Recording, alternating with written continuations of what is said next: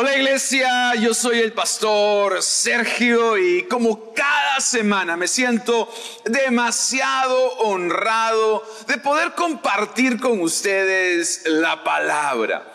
En esta oportunidad estaré compartiendo el tercer y último episodio de la serie para un tiempo como este, para un tiempo como este. Y esta serie la hemos basado en la historia de una mujer llamada Esther, la cual no solo llegó a ser reina de Persia, sino que fue usada por Dios para salvar a toda su nación. Y la semana pasada vimos tres principios que nos van a ayudar al igual que Esther, a cumplir con nuestro propósito. El primer principio que vimos es que debemos tener un mentor. Todos debemos tener un mentor. Vimos también que debemos aprovechar nuestras oportunidades, porque las oportunidades no se pierden, simplemente cambian de mano. Y finalmente vimos que debemos caminar, no por vista, sino por fe. Así que hoy vamos a entrar entonces en el último episodio y me gustaría empezar leyendo del capítulo 5, capítulo 5 del libro de Esther. Y voy a leer el verso 1 y 2. Esther capítulo 1 y 2 dice, al tercer día del ayuno, Esther se puso las vestiduras reales y entró en el patio interior del palacio, que daba justo frente a la sala del rey. El rey estaba sentado en su trono real mirando hacia la entrada. Cuando vio a la reina Esther de pie en el patio interior, ella logró el favor del rey y le extendió el cetro de oro. Entonces Esther se acercó y tocó la punta del cetro. Amén. El libro de Esther tiene 10 capítulos y es un libro muy ligero, muy fácil de leer. Les recomiendo a todos que si no lo han leído, aprovechen este tiempo donde estamos en esta serie para darle una leída al libro de Esther, que realmente es un libro maravilloso. Lo interesante, el dato interesante de este libro es que en ninguno de los diez capítulos aparece el nombre de Dios específicamente en todos los demás libros de la Biblia, tú te vas a dar cuenta que el nombre de Dios aparece en diferentes formas y aparece constantemente. Sin embargo, en el libro de Esther, el nombre de Dios no aparece específicamente en ninguno de los diez capítulos. Sin embargo, a pesar que el nombre de Dios no aparece en el libro, Dios interviene en cada capítulo a favor de Esther y de su pueblo. Voy a volver a decirlo. A pesar que el nombre de Dios no es mencionado, Dios interviene en cada capítulo de este libro a favor de Esther y a favor de su pueblo. Y esto me lleva al primer principio. Si estás tomando nota, me gustaría que escribas lo siguiente. Dios está presente en cada capítulo de tu vida. Voy a volver a decirlo. Dios está presente en cada capítulo de tu vida. Y esto nos deja una gran lección para nosotros. Y es que hay momentos hay capítulos de nuestra vida donde no vamos a ver la mano de Dios, donde no vamos a escuchar la voz de Dios, donde no vamos a sentir la presencia de Dios, pero podemos confiar de que Dios está presente. Dije, podemos confiar de que Dios está presente. Tú puedes confiar que en este capítulo de tu vida, que en esta estación de tu vida, no importa si es buena o es mala, no importa si es triste o es alegre, Dios está presente. Así como Dios estuvo presente, favoreciendo a Esther en cada capítulo del libro que lleva su nombre, Dios va a estar presente en cada capítulo de tu vida. Dios estuvo presente el día que Esther quedó huérfana y Dios estuvo presente el día que Esther quedó reina. Dios estuvo presente el día que Esther fue coronada y Dios estuvo presente el día que Esther fue amenazada. ¿Eso qué quiere decir? Que en tu mejor día y en tu peor día, Dios siempre va a estar presente. En tus alegrías y en tus tristezas, Dios va a estar presente. En la cumbre y en el valle, Dios va a estar presente. En el desierto y en la tierra prometida, Dios va a estar presente. En la calma y en la tormenta, Dios va a estar presente. En cada capítulo de tu historia, Dios está presente. Y esto es muy importante porque en la vida pasamos diferentes capítulos, en la vida pasamos diferentes estaciones. Pero hay una verdad bíblica que es importante que entendamos y es en cada capítulo, en cada estación, en cada temporada de mi vida, Dios está conmigo. Dios está presente en mi vida. Y hay una promesa que me gustaría compartir contigo que está en el libro de Deuteronomio capítulo 31 versículo 4. Uno de los versículos ah, que más me gustan del Antiguo Testamento por, por el contenido que tiene. Mira lo que dice Deuteronomio 31 4. Dice, el Señor mismo marchará al frente de ti y estará contigo nunca te dejará ni te abandonará. No temas ni te desanimes. No temas ni te desanimes. Yo te digo lo mismo que le dijo Moisés al pueblo de Israel. Dios estará contigo. Él marchará delante de ti. Él no te dejará, Él no te desamparará, Él estará contigo. Pastor, ¿cuándo? Siempre. En cada temporada, en cada estación, en cada capítulo de tu vida, tú puedes tener la seguridad, tú puedes tener la certeza, Dios está conmigo. Dios está conmigo.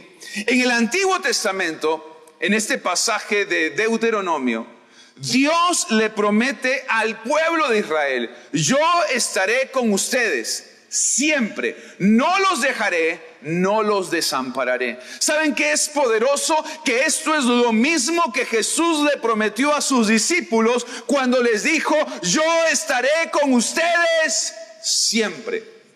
En el Antiguo Testamento y en el Nuevo Testamento, al pueblo de Israel y a los discípulos, Dios les dio este siguiente mensaje. De algo pueden estar seguros. No importa el capítulo, la temporada o la estación que están viviendo, yo estaré con ustedes siempre. No los dejaré, no los desampararé. Voy a estar con ustedes. Yo voy a estar presente. Yo voy a estar presente. Y a mí me llena de ánimo el saber que sin importar la temporada que estoy viviendo, Dios está conmigo. Dios está presente. La presencia de un problema nunca significa la ausencia de Dios. Dios en tu vida, en este tiempo, en esta temporada, está presente. Está presente. Amén. Lo segundo, lo segundo que me impacta de esta historia de ser Voy a leer un texto largo porque es importante ver los detalles de la historia y vamos a avanzar a Esther 7, Esther capítulo 7, versículo del 3 al 10. Esther 7, del 3 al 10, dice, la reina Esther le contestó, si de verdad me he ganado el favor de su majestad, tú vas a ver y te vas a dar cuenta que el favor de Dios estuvo con Esther desde el capítulo 1 hasta el capítulo 10. Y el nombre de Dios no es mencionado, pero el favor de Dios estuvo sobre la vida de Esther. ¿Cuántos me están siguiendo? Amén porque mi pueblo y yo hemos sido vendidos a quienes quieren destruirnos. Estamos condenados a la destrucción total. Si solo hubiéramos sido vendidos como esclavos y esclavas, no me quejaría delante de su majestad, pues eso no sería motivo para inquietarlo. ¿De qué estás hablando? preguntó el rey Asuero. ¿Quién se atrevería a hacerte daño? Este replicó, nuestro enemigo y adversario, es este malvado Amán. Entonces Amán se perturbó delante de la reina y del rey. El rey se levantó y salió del banquete al jardín del palacio, pero Amán se quedó suplicándole a la reina Esther para que salvara la vida, porque sabía que ya no contaba con la ayuda del rey. Cuando el rey regresó del jardín y entró a la sala, vio que Amán estaba inclinado sobre el sofá donde se hallaba recostada Esther. Entonces al ver esto, el rey gritó, ¿y es que te vas a atrever a violar a la reina aquí mismo en el palacio delante de mis propios ojos? Al oír el grito del rey, sus guardias entraron y le cubrieron el rostro a Amán con el velo de los condenados a muerte. Entonces Jarbona, otro de los hombres de confianza del rey, dijo, Su Majestad, Amán ordenó construir en el patio de su casa una horca, todos digan horca, una horca de 22 metros y medio de alto para colgar a Mardoqueo, el hombre que salvó al rey de ser asesinado cuelguen a Amán en ella, ordenó el rey. Así que colgaron a Amán en la misma horca que había preparado para Mardoqueo, y así se apaciguó la ira del rey. Amén. Dios va a estar en cada capítulo de tu historia. Dios va a estar en cada capítulo de tu vida. Pero Dios también, segundo, Dios es justo. Dije, Dios es justo. Tú cosechas lo que siembras. Tú cosechas lo que siembras. Dios le hizo justicia a Esther, a Mardoqueo y a todo el pueblo judío. Dios le hizo justicia a Esther, a Mardoqueo y a todo el pueblo judío. Y es interesante que Amán terminó ahorcado en la misma horca que él construyó para matar a Mardoqueo. Porque Dios es justo y él hace justicia y todo lo que el hombre siembra, eso, eso cosecha. Amán cosechó lo que él había sembrado. Amán cosechó lo que él había sembrado. Y acá hay un gran principio. Tú no cosechas lo que deseas, tú cosechas lo que siembras. Muchas personas piensan que en la vida van a recibir lo que desean, pero la, la Biblia nos da principios, y en este caso no solo es un principio, la Biblia nos habla de la ley de la siembra y la cosecha, donde uno en la vida no recibe lo que desea, sino lo que siembra. Cada palabra que decimos, cada actitud que tenemos, cada decisión que tomamos, tarde o temprano regresa a nosotros. Y mira qué poderoso es esto, que en el Nuevo Testamento el libro de Gálatas nos habla también de esto. En Gálatas capítulo 6, versículo 7, miren qué potente este versículo cuando Pablo le escribe a la iglesia que está en Galacia y le dice lo siguiente, no se dejen engañar. Gálatas 6, 7. No se dejen engañar. Dile a la persona que está a tu lado, no te dejes engañar. No te dejes engañar. No se dejen engañar. Nadie puede burlarse de la justicia de Dios. Y mira cómo termina el versículo.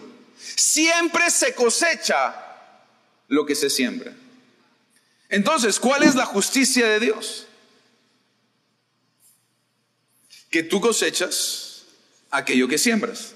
Porque Dios sería un Dios injusto si tú siembras algo y cosechas otra cosa.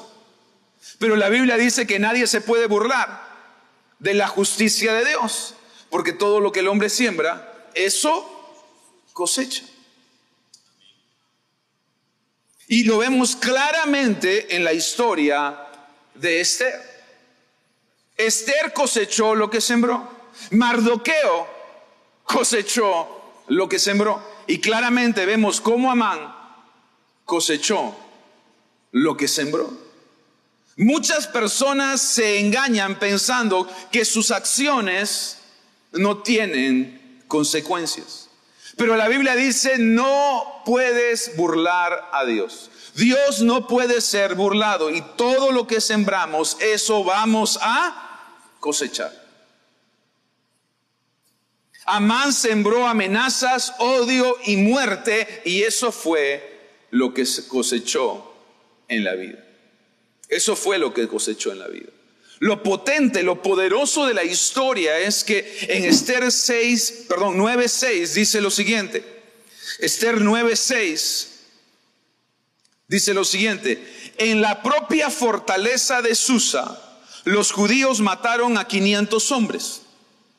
También mataron a Parsadata y Dalfón y Aspata y Porata, y Adalía, y Adriata, y Parmasta, a Arisai, a Aridai y a Vaisata. Miren lo que dice ahí. Los diez hijos de Amán, hijo de Amedata, el enemigo de los judíos, pero no quedaron con sus pertenencias. Présteme atención. No solamente Amán cosechó lo que sembró, sino aún sus hijos cosecharon lo que Amán sembró. Y yo quiero animarlos por un momento a empezar a sembrar cosas buenas, porque también este principio se aplica no solo a lo malo, sino a lo bueno. Si tú siembras cosas malas, eso directa o indirectamente va a afectar tu familia, tu descendencia, tus generaciones. Pero también si siembras cosas buenas, eso va a afectar positivamente a tus hijos, a tu familia y a tu descendencia. Nuestras acciones afectan nuestras generaciones. Y lo vemos claramente en la vida de Amán. Amán tramó, planeó, caviló muerte para los judíos, muerte para Mardoqueo, muerte para Esther y finalmente Amán cosechó lo que sembró. No solamente murió él, murieron sus diez hijos. Amigos, Dios es justo. Dije, Dios es justo. Todo lo que sembramos, eso vamos a cosechar. Así que la gran pregunta es, ¿qué estás sembrando en este tiempo? ¿Qué estás sembrando en esta temporada de tu vida? ¿Estás sembrando perdón o estás sembrando rencor? ¿Estás sembrando pureza o estás sembrando inmoralidad? ¿Estás sembrando con diligencia o estás sembrando con negligencia? ¿Estás sembrando gratitud o estás sembrando ingratitud? ¿Estás sembrando honra o estás sembrando deshonra? ¿Estás sembrando fidelidad o estás sembrando infidelidad? ¿Estás sembrando abundantemente o estás sembrando escasamente? Porque en la vida no vas a cosechar lo que deseas, en la vida vas a cosechar lo que siembras. Si no te gusta lo que estás cosechando, entonces tienes que cambiar lo que estás sembrando. Tienes que cambiar lo que estás sembrando. ¿Qué estás sembrando en tus hijos? ¿Qué valores estás sembrando e-, en ellos? ¿Qué estás sembrando en tu esposa? ¿Qué estás sembrando en tu matrimonio? ¿Qué estás sembrando en tus discípulos? ¿Qué estás sembrando en tu iglesia? Porque eso que estás sembrando, eso es lo que vas a cosechar. Recuerda, cualquier cosa que desees cosechar en tu vida, eso es lo que tienes que empezar a sembrar en tu vida. Se los voy a volver a decir. Cualquier cosa que tú desees cosechar en tu vida, eso es lo que tienes que empezar a sembrar en tu vida, porque todo lo que siembres, vas a cosechar. Así que, un consejo para todos ustedes, conviertan sus deseos en semillas. Conviertan sus deseos en semillas. Porque si tú siembras ese deseo, si tú siembras esa palabra, si tú siembras esa acción, si tú siembras esa decisión, entonces eso es lo que vas a cosechar en tu vida. Queremos cosechar perdón, empecemos sembrando perdón. Y sobre todo empecemos sembrando perdón en aquellos que no, no merecen nuestro perdón. Empecemos mostrando amor en aquellos que no merecen de nuestro amor. Em, empecemos a mostrar gratitud, empecemos a mostrar honra, empecemos a mostrar fidelidad. Y eso es lo que vamos a cosechar en nuestra vida. Este principio no solamente es para las finanzas, este principio no solamente es para el dinero, pero también incluye el dinero. Hay gente que quiere cosechar, pero no está sembrando nada. Si no siembras nada, no vas a cosechar nada. Puedes orar, puedes ayunar, pero si no siembras, no cosechas. Así que volvamos nuestros deseos semillas. ¿Qué es lo que tú necesitas cosechar este año? Eso es lo que tienes que empezar a sembrar este año. En todas las áreas de tu vida. Porque Dios es justo. Y Dios hace justicia. Y una de las maneras que Dios muestra su justicia es diciéndote, todo lo que tú siembres, eso vas a cosechar. Siembra cosas buenas, vas a cosechar cosas buenas. Siembra palabras de afirmación, vas a cosechar afirmación. Siembra restauración, vas a cosechar restauración. Siembra generosamente, entonces vas a tener una cosecha abundante. Amén.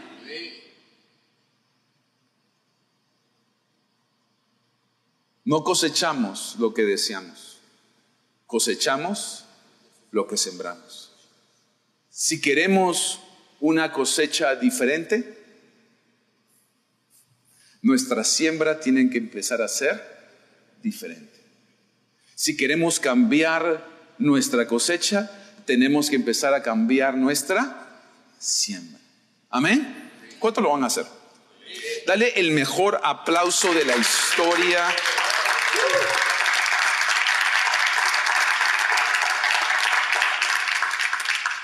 Y finalmente, Esther capítulo 9, versículo 24 y 25.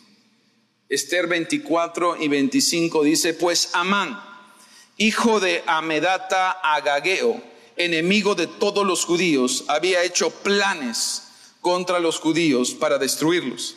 Y había hecho, echado pur, es decir, la suerte para su ruina y destrucción.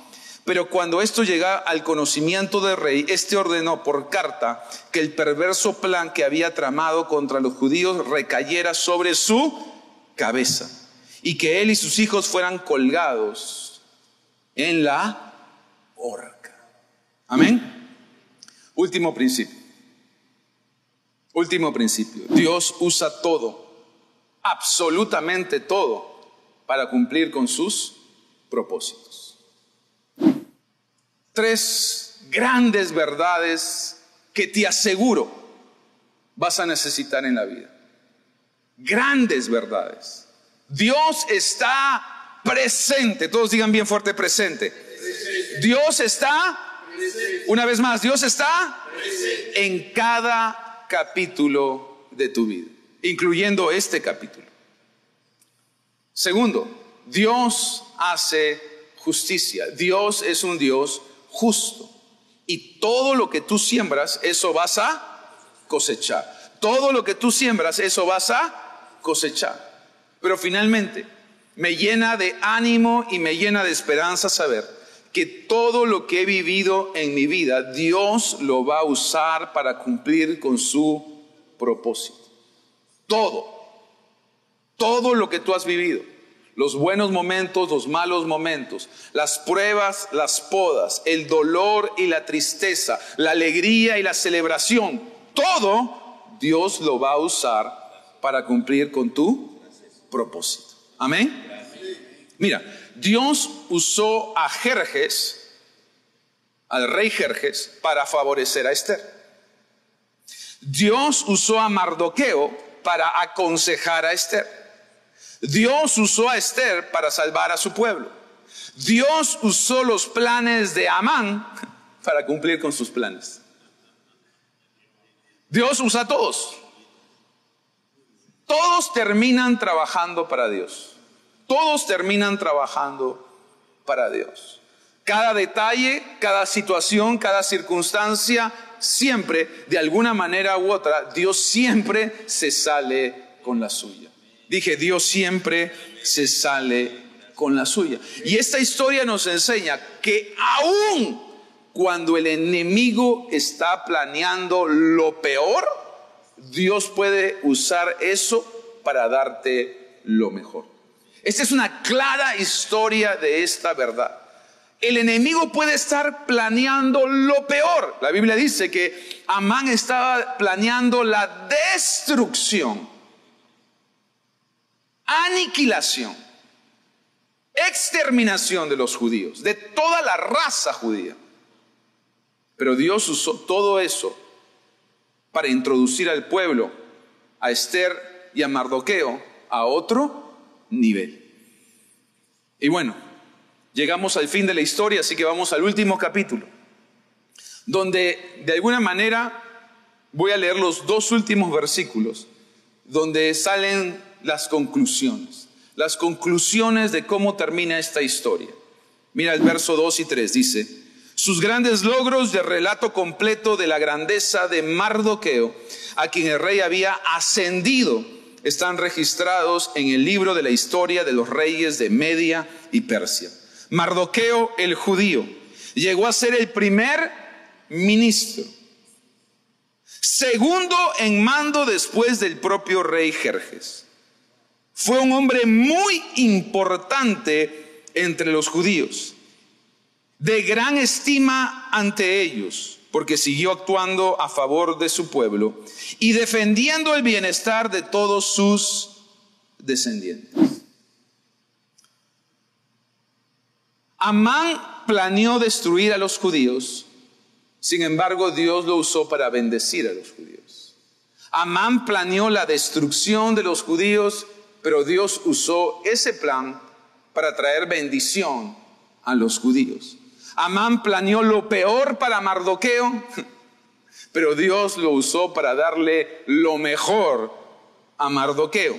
Y como vimos al final de la historia, porque siempre es importante no solamente ver el comienzo, no solamente ver la mitad, sino es, importante ver el final. Porque más importante que tu comienzo es tu final. Más importante que la mitad del partido es el final del partido. No, es tan importante el resultado al medio tiempo, lo importante es el resultado al final del segundo tiempo. Y lo mismo sucede en la vida de las personas. Cuando tú ves el final, el final de la historia de Esther, de Mardoqueo y del pueblo judío, tú te das cuenta cómo Dios pudo usar todo lo que planeó Amán para bendecir a Mardoqueo. Y Mardoqueo terminó siendo el primer ministro. En otras palabras, Mardoqueo terminó en el puesto que tenía Amán. Mardoqueo terminó con la influencia que tenía Amán. Los, los, estudiosos bíblicos dicen que aún Mardoqueo terminó con las posesiones, con las riquezas de la familia de Amán. Así que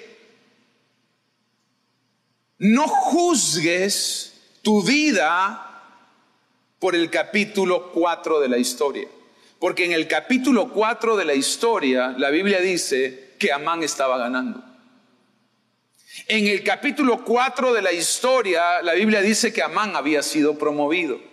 En el capítulo 4 de la historia, la Biblia dice que Amán tenía el favor del rey. En el capítulo 4 de la historia dice que el pueblo de Israel y la nación judía iba a ser exterminada. Pero la historia no terminó en el capítulo 4 y déjame decirte de manera profética, tu historia todavía no ha terminado. Tu historia se sigue escribiendo y tu, y tu historia la está escribiendo el Rey de Reyes y Señor de Señores. Así que no pongas un punto final donde Dios solamente ha puesto una coma. No cierres el libro en el capítulo 4 porque todavía hay seis capítulos más por escribir. Y al final de la historia, Mardoqueo termina siendo engrandecido, Mardoqueo termina siendo ascendido, Mardoqueo termina siendo promovido, Mardoqueo termina en el puesto de Amán, con la influencia de Amán, con las riquezas de Amán. Y yo quiero con todo mi corazón que Dios va a cumplir su propósito en tu vida. A pesar de ese capítulo 4 duro, difícil, doloroso, a pesar de esas malas noticias que has recibido, a pesar de ese reporte negativo, yo creo con todo mi corazón que al final de tu historia Dios se va a glorificar. Dios se va a salir con la suya, le va a voltear los planes al enemigo y tú vas a terminar en victoria en el nombre de Jesús. En el nombre de Jesús.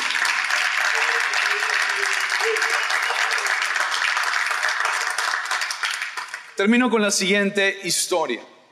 Luego de sufrir un naufragio, un hombre terminó viviendo en una isla deshabitada, a la cual solamente pudo llevar algunas de las pertenencias que logró rescatar del naufragio, ya que su bote terminó hundido en el mar.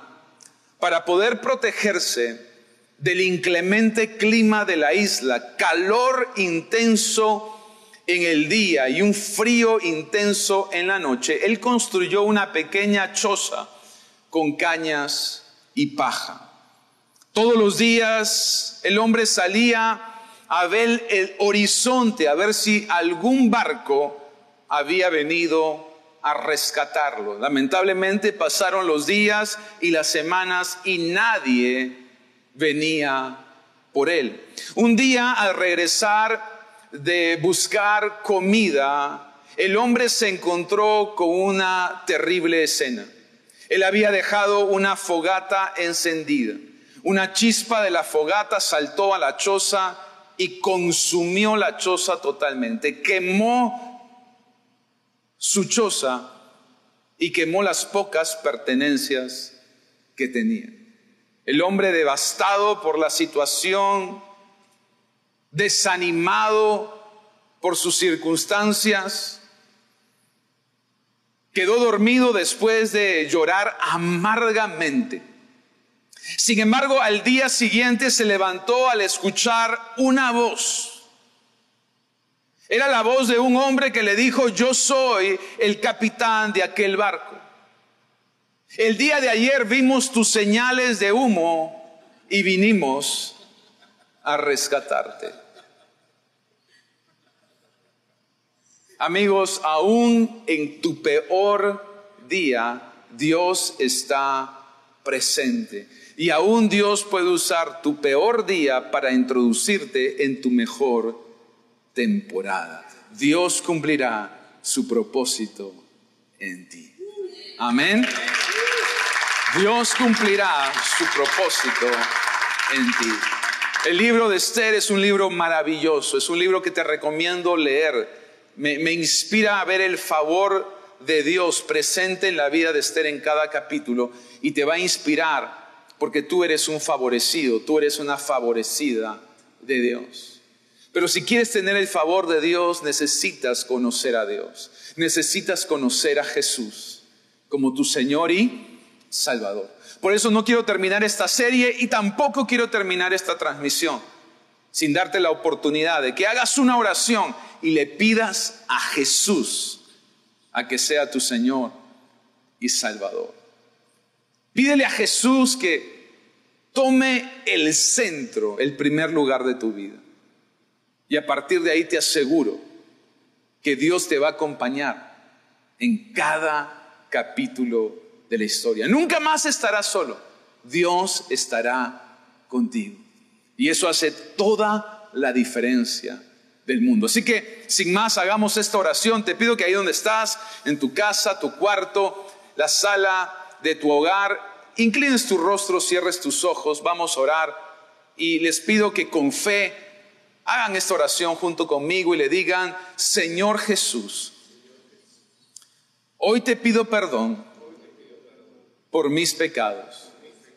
Límpiame con tu sangre preciosa. Hoy te invito a que entres en mi corazón y seas mi Señor y mi Salvador. Gracias Señor por esta nueva oportunidad. En el nombre de Jesús. Amén y amén. Buenísimo. Quiero darles la, la bienvenida a nuestras transmisiones en Agua Viva, en casa, y quiero felicitar a todos aquellos que hicieron esta oración por primera vez.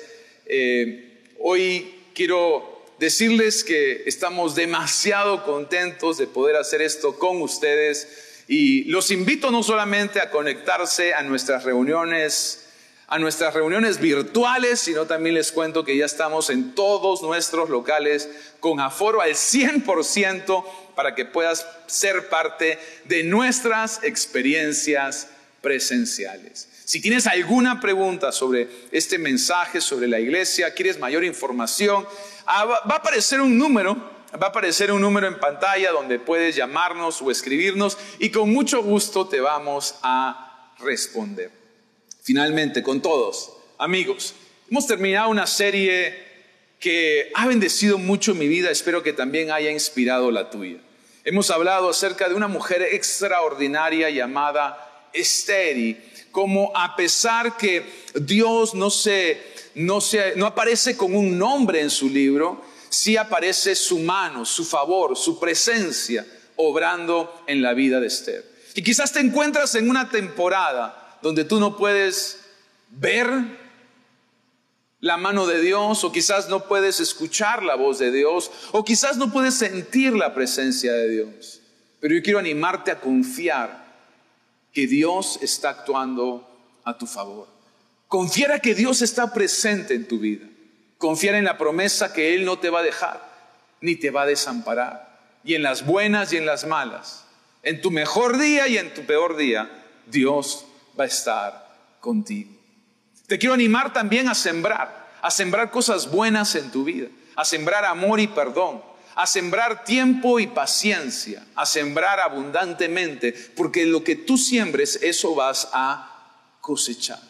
Y finalmente te invito a creer con todo tu corazón que todo lo que ha pasado en tu vida, aún lo que ha pasado en la pandemia, aún lo que ha pasado en la cuarentena, aún lo que ha pasado en la crisis, Dios de alguna manera u otra se va a salir con la suya y va a cumplir su propósito Padre, yo bendigo la vida de cada persona conectada, bendigo cada familia de agua viva, bendigo los amigos que nos ven y nos escuchan aún en el extranjero.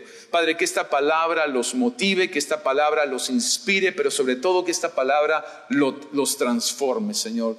Que su dependencia, que su confianza, que su fe esté puesta en ti y solo en ti, Señor. Que en este tiempo se reten y se desafíen a sembrar, a sembrar cosas buenas, a sembrar lo que quieren ver hecho una realidad en sus vidas. Y te pido que puedan descansar en el hecho de que tú vas a cumplir tu propósito en ellos. Y aún aunque el enemigo está planeando lo peor, yo quiero declarar sobre tu vida que Dios va a voltear las circunstancias a tu favor y te va a dar lo mejor en el nombre de Jesús. Amén y amén. Gloria a Dios. Vamos a darle un aplauso a Jesús. Les quiero, les quiero también eh, motivar, si esta es la primera vez que te conectas, este, toda la serie está registrada, está grabada y está disponible en nuestro canal de YouTube, así que puedes ir, puedes visitar además otras charlas y otros mensajes y no se pierdan la próxima semana, mes de abril, empezamos con una nueva serie de mensajes. Así que nos vemos el próximo mes, nos vemos la próxima semana, no se lo pierdan, Dios los bendiga.